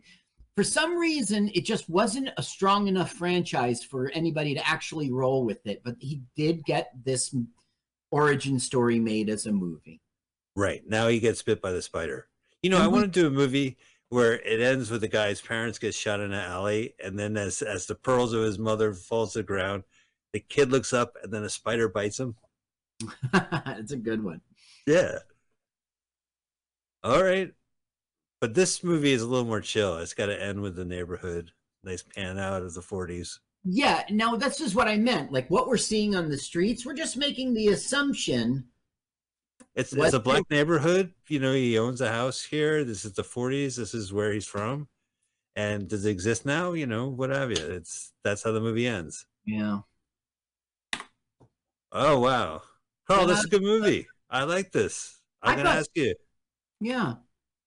I normally go, Carl, what'd you think of this movie? But I'm gonna just step out and say that was fun. Cool. Wait, I saw it. Yeah. What good movie? Check off the list. the end credits, do you think it's disrespectful to watch to not watch? Well, I do watch the, all the entirety of the credits because I like to uh one like I mean I might skip 30 seconds depending on how SFX uh, heavy the credits are, but I do like at the end where you get to see if they were watching a movie, that the, they reference the movie, they credit it. You know, I don't mind. I saw like we watched one hour and 40 minutes of it. What's another three minutes to me? You get to see people involved. But I do look for like the, the music credits at the end, what songs played. I do look to where it's shot on location. I do Mhm. look for if there's a, uh, a poster. I you know they have to credit the artist or whatever. And then I- at the end, Stuff. they have these thanks and special thanks at the end of the movies. To Right. me, it's not really thanking you. It's saying we fucked you over somehow, and you're not getting a real credit. So thanks, you know, or we had to put up with you, but here's our little credit at the end. Yeah. At the way ass end when Right. like you gave us money. out. Yeah. It was a God. What I was trying to think. What movie? There was a Kevin Smith movie where he kickstarted it or something, and he listed everybody at the end. Like you paid for this movie. Oh, or it might have been like you joined my face my MySpace page. I forget what it was, but it was like kind of made light of it. See, here we go. This is what I want to know. Filmed entirely in Los Angeles. Who did you think? The mayor had to do approve it. The film bureau had to thank it, right? They, well, look, they're courtesy of Bill, Bill Cosby. Cosby. Uh, Wow, that image was courtesy of that. And then we have the soundtrack listing. There's all the songs. Who's the? What's I always that? check performed. I always look at the perform. Like I have, and when they go by quickly, you got to quickly look, see, you know, Duke Ellington. to go, yeah. Some movies like the soundtrack, you're like, yeah, I'll just listen to the soundtrack. It's all great songs. All right, Carl. I think. Well, you we'll watch till the end, I guess. I guess. Yeah. Yes. Usually they do the song credits and then they do the film on location. All right. Let me tell you the tags. All right. In a world divided by black and white, Easy Rawlins is about to cross the line. Cool. Private Detective Earl Easy Rawlins has been caught on the wrong side of the most dangerous secret in town. All right. See color, lenses, Dolby, released September SAG AFTRA. 16, Toronto International Film Festival, September 29th in the US. The locations were all Los Angeles, and that's no surprise. Denzel Washington, Jefferson, Be- Jeffer- Jennifer Beals would later appear in the Book of Eli. Denzel Washington Oh, Washington yeah, John right. Would later appear in Flight. In what? Flight, uh, when he Flight. was Oh, I saw that. Yeah. drunk flying. Um, Well, it was he should have just kept held on to the bottles, if you ask me. All right, wow. So that has been Devil with in the Blue Dress from 1995. Carl Franklin directed, Denzel Washington starred, uh, along with Beals and Tom Sizemore. We just Gino. saw a really good movie. Huh, take that. And we watched. Why? It was on YouTube. And why did we watch it? Because we like to let us watch a full length movie on YouTube. That's what we do. And we'll be doing this again next week. So can stream it first Sunday at mutinyradio.fm. In fact, if you're listening now, stay tuned. Some great stuff coming up. And also check out their website. They do live comedy Fridays and Mondays. And then also subscribe to our podcast, subscribe to the YouTube channel. Check us out in a couple days. We'll be back. Uh, Carl, great pleasure. Thank People you. check out Carl at carlsucks.com. Check out his uh, comedy shows in New With Jersey. Yeah. I'm on threads. How about that? Spiegelmania. You're on IMDb, man. You got it going on. You just show up on game shows. Come on, man. Don't sell yourself. All right, all right. Yeah, check me out. It's called Taekwondo. That was it, my episode of People Puzzler that aired in March. It should be on pay per view right now. Okay, that's our show. We'll see you guys next week. Take care.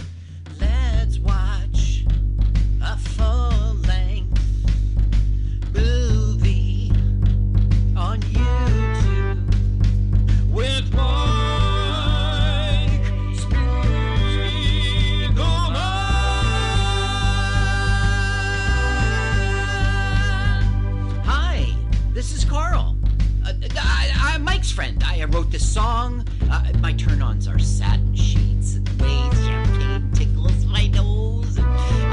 love to pee outdoors. Listen, you should follow me on Twitter. It's Jokes to Carl, the French duh, not the oh, duh. Let's watch a full length movie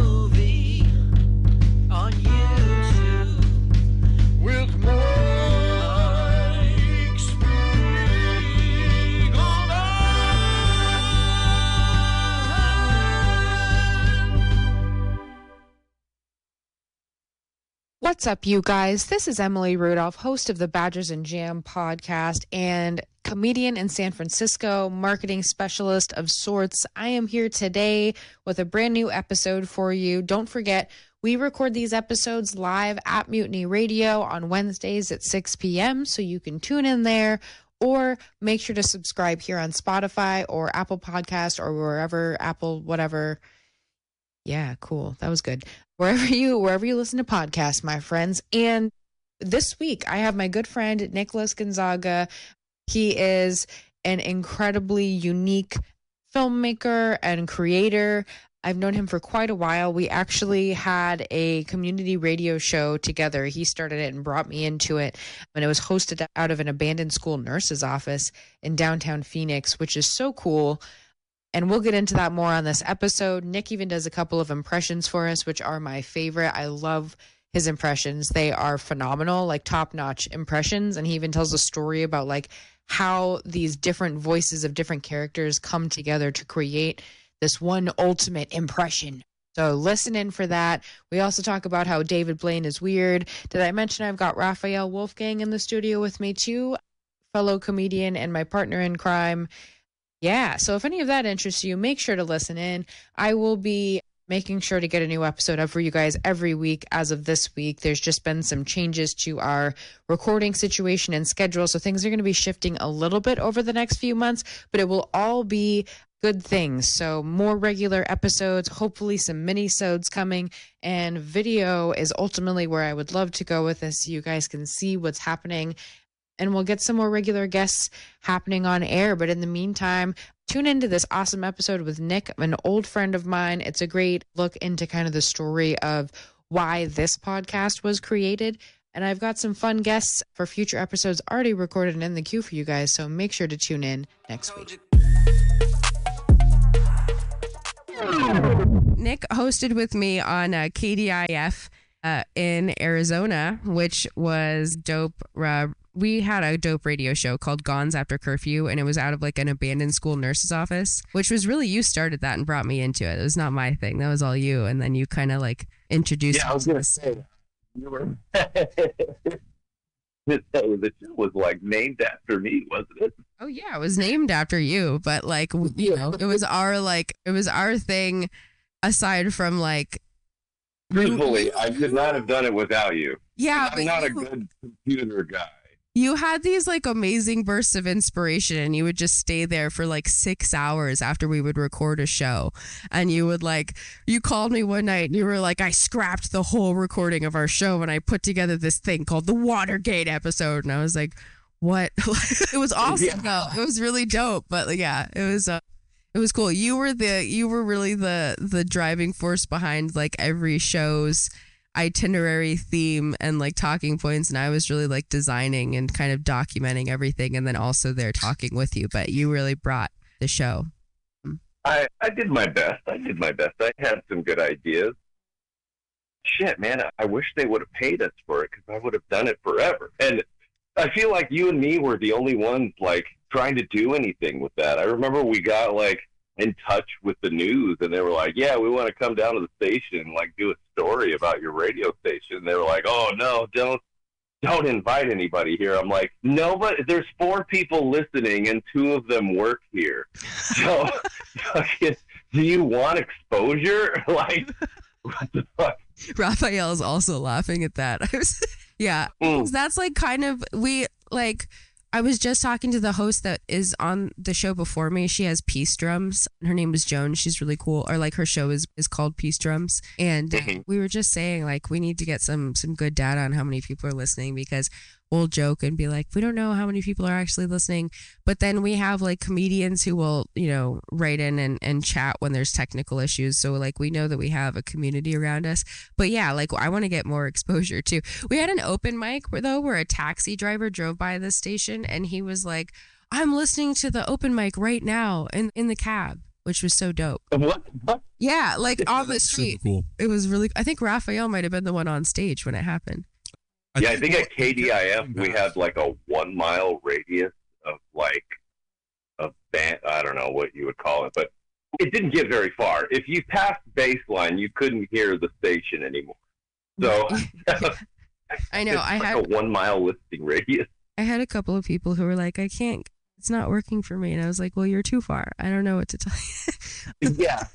You got to tune in on the internet, otherwise you can't hear it on like the real radio. Even though like we're a radio station, so you're gonna get like listener data, and then it's gonna turn out Emily's like the good news is we have a following. The bad news is they're all damn dirty hips, no money. I mean, that's the same. It seems like no matter where you start a radio show, that seems to kind of be the case. We're calling, you're calling us right now, you're calling the deep mission of San Francisco. So it's really not that different from the vibe that we had in South Phoenix. Deep Mission sounds like a porno. It kind of is on the streets. Yeah, two girls, one cup. Speaking of uh speaking of pornos, you've been making some cool videos lately. Yeah. What? I have with the, the company that I, that I manage the warehouse for. Um, they have well, uh, our marketing is not very good. So I was like, yeah, I could probably put something together, and I I made a few videos, and they're like, holy shit, this is really good. Can you do more? And I was like, well, can you pay more? So So they are paying So- you for that. That's awesome. Yeah, I mean, I'm you know, I'm billing them. I, I'm technically a contractor, so billing for it. But you know, I could be getting paid more. Since I, since I started doing it, our our sales have have definitely shot up because our uh, our Instagram presence and Facebook and TikTok are are getting a lot more views since I started producing content. So, so that's always a good thing. I could always use few less holes in my socks, I guess.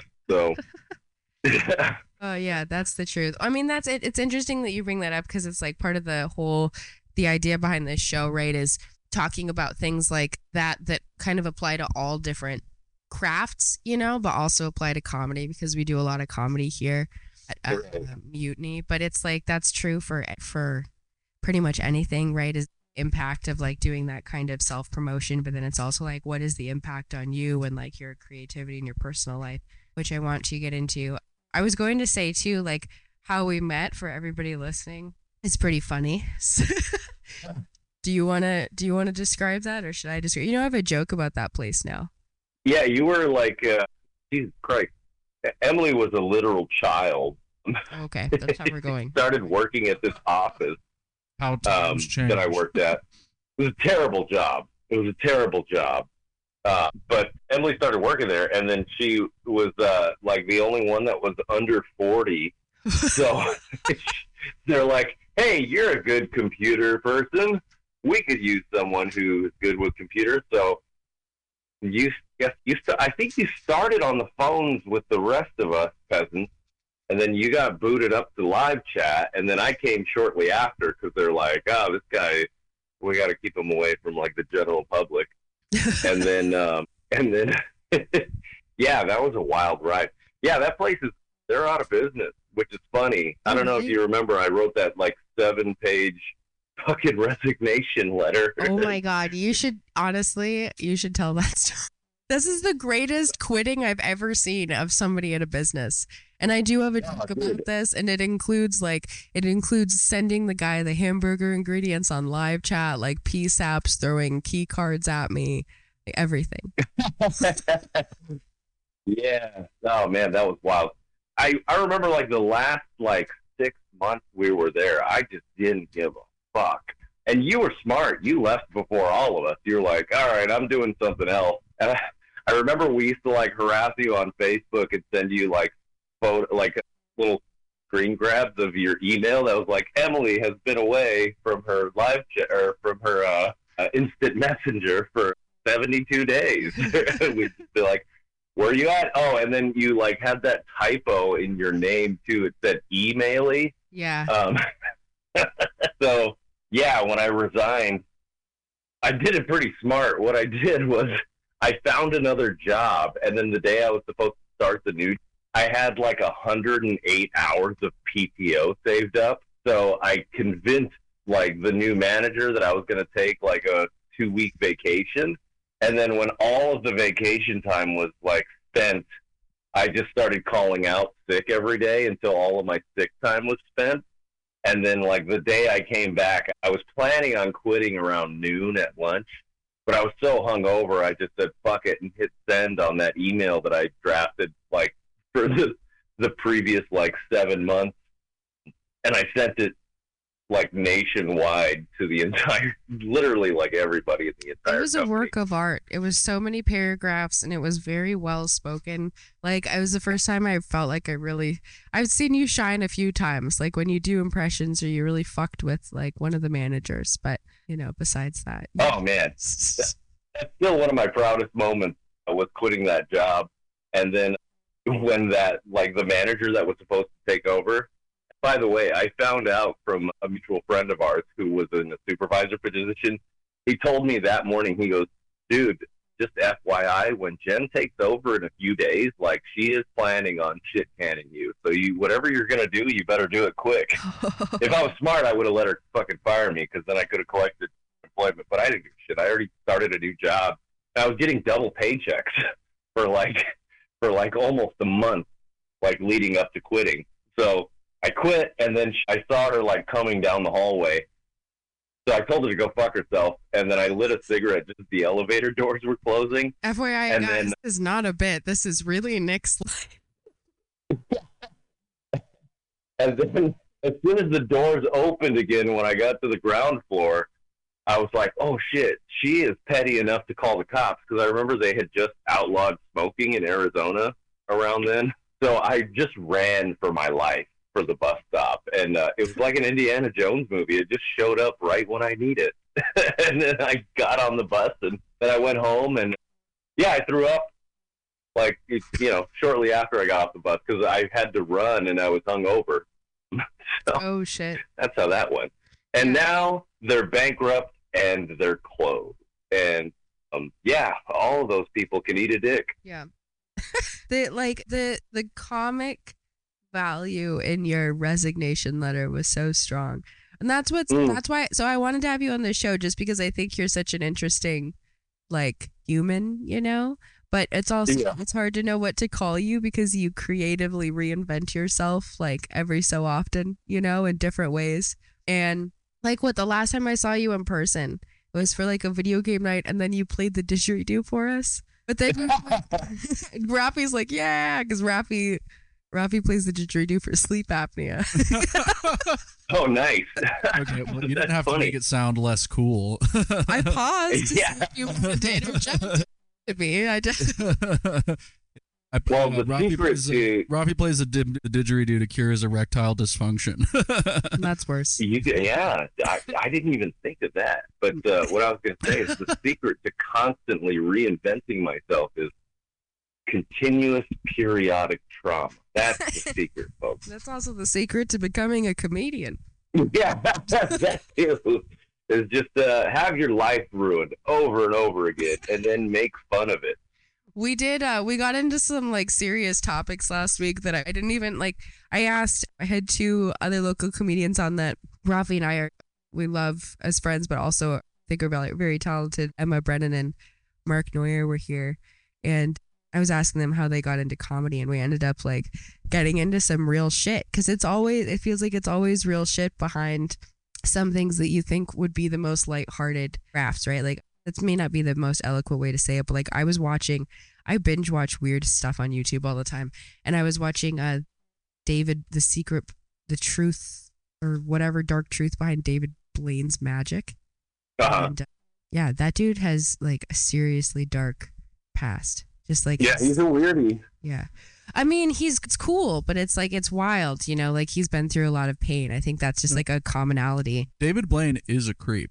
Like, I- if like have you seen interviews with him? He is a creepy man. like, if he Hot wasn't take like an, from Rafi. if he wasn't an incredible magician, uh, dude, have you seen interviews with him? He talks like fucking. I don't know. He's got like this real slow drawl, and he's got these. I mean, he's eyes. put himself through some incredible things. Like he has to have brain damage. All, all I'm saying is, I Oh, dude, one I am thousand ninety percent. percent confident women get uncomfortable around David Blaine. One thousand percent. One thousand percent. You'd be an Just to build off of that. frickish. Yeah, if he wasn't an incredible magician, I would be like, guy on a fucking watch list, or like, is he legally allowed to be around this school? Yeah, like his he has the personality of a sex offender. It's unbelievable. Mm. He has the uh, he has the sex appeal of a school bus fire. This is when I really need my Chris Hansen impression to be better. I've been working on it. You know, You've been working on it. Yeah, let's see. a little bit. Yeah, yeah. I love You the Wait, you do- center you do a- pictures from your webcam, Nick. Are you sure? Oh, that's pretty good. no, Chris Hansen's like, I'm looking at the transcripts. It says, I'd like to see you in cowboy boots. Dude, yes, you're you've always That been the was good. best, and he's always been the best at impressions. And he used to make weird voices of me at the call center too. And we were laughing earlier because he said 2.0 ready to go. And we used to work next to each other on the phones, and it was like like I considered stabbing myself in the eye with a pencil like multiple times a day. Mm-hmm. And Nick would always just be like, 2.0 ready to go, and he would like turn around in his chair and like slap his stomach at me, and and then you were like saying weird stuff about feet for a while, and then I wore flip flops, and I was like, I don't have cute feet, and you were like, brr! You made this horrible noise, and you like spun around in your chair. yeah, I did. But you know, I've grown and matured. You know, all I can say to that is, hell yeah, I suck toes. no, that's getting chopped up for an audio clip later, 100%.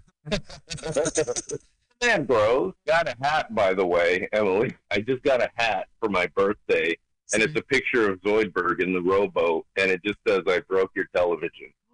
I was about to be like, Will you do Zoidberg?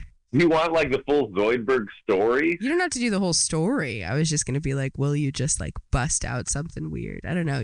I mean, I could bust it out, but I think the story is important. So Okay, all right.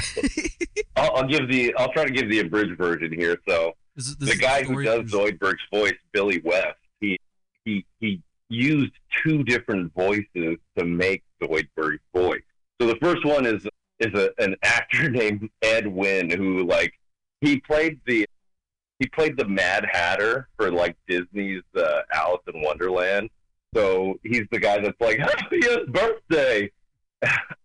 Wait, uh, but then there's also Lou Jacobi, who was in this movie, and he has like a really deep, like marble mouth kind of voice that's like, "I'm sorry, I stole from the children." So Lou Jacobi's one of the voices, but then the other voice, um, the other voice is oh Christ, if I can remember who it is, was another another famous actor. Um, but anyway, you put the two together. I fucked the whole thing up. Whatever, you can scrap it. I liked it. I liked it. yeah.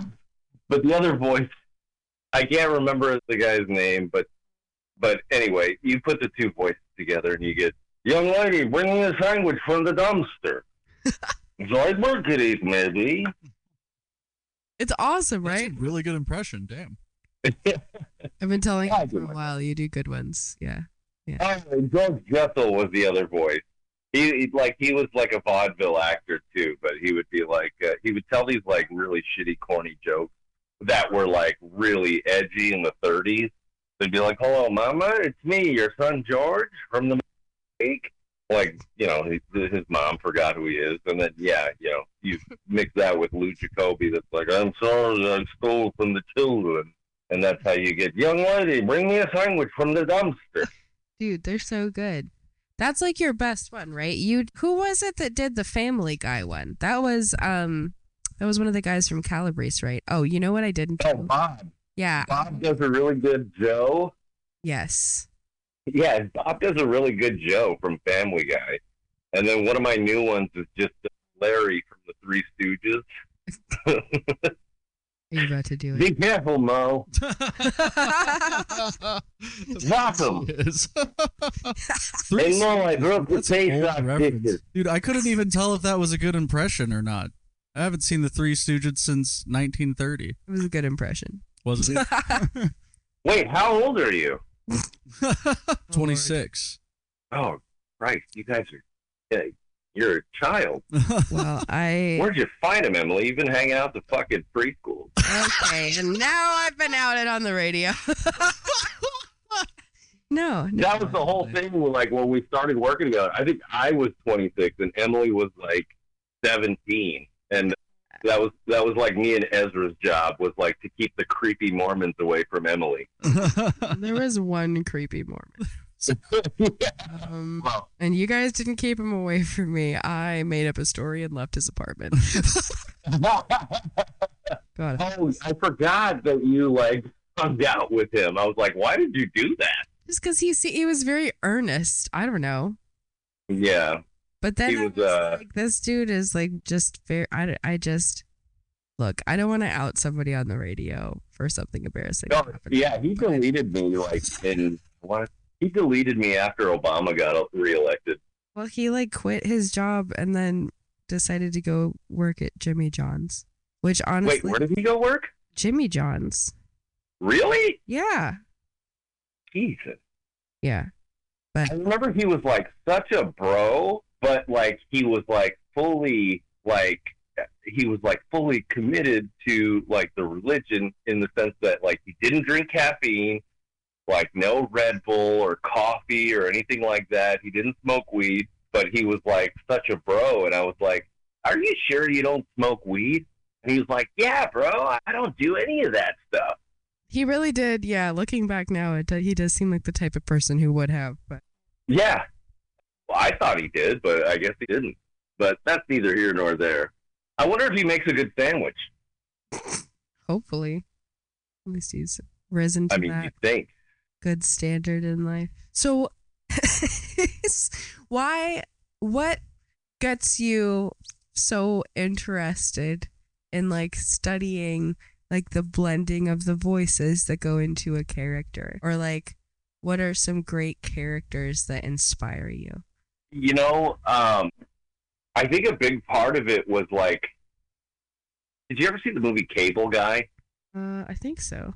Maybe like Um, once if I saw it, but I mean I don't like vividly remember it. So part of the story of that movie is that like his his mom was never home, so all he did was watch TV, and that was kind of like how I grew up. It was like very little supervision, which in part kind of explains why I was such a feral child. But I like I grew up listening to the radio and watching TV and like trying to mimic just trying to mimic everything that I saw and heard and I mean, if you would have told me 30 years ago when I was like 8 years old that that, you know, somebody would eventually pay me to do shit like this, I probably wouldn't have believed it. Albeit, you know, it's not like I'm making Jeff Ross money or anything. But um Bro, Jeff Ross is Yeah, the weirdest example. that guy is like a lizard now. I mean, he's rich as fuck, but like he's so weird. Dude, he was does even look like a funnier 10 years ago. Jeff if I would have said, not like I'm making Jeff Ross money, people would have laughed. But geez, that fucker's blown up since Norm and Bob and Gilbert all died. Yeah. We should open up an FBI file into Jeff Ross. He probably killed those fuckers. But anyway, I just like I just grew up mimicking all that stuff. I remember like like the Three Stooges thing was one of them. Just uh, like one of them I've been playing with lately is, is Vincent Price. You know who Vincent Price is? I could. He died way before you guys were born. Definitely before your boyfriend was born. But uh, Vincent Price, Vincent Price was he was like he was always in scary movies. So he's the, main star in like the original House on Haunted Hill, um, the Wax Museum, all these old scary movies from like the 50s and 60s, and and he would be in um, uh, he would be in these scary movies with like Boris Karloff and and Peter Lorre.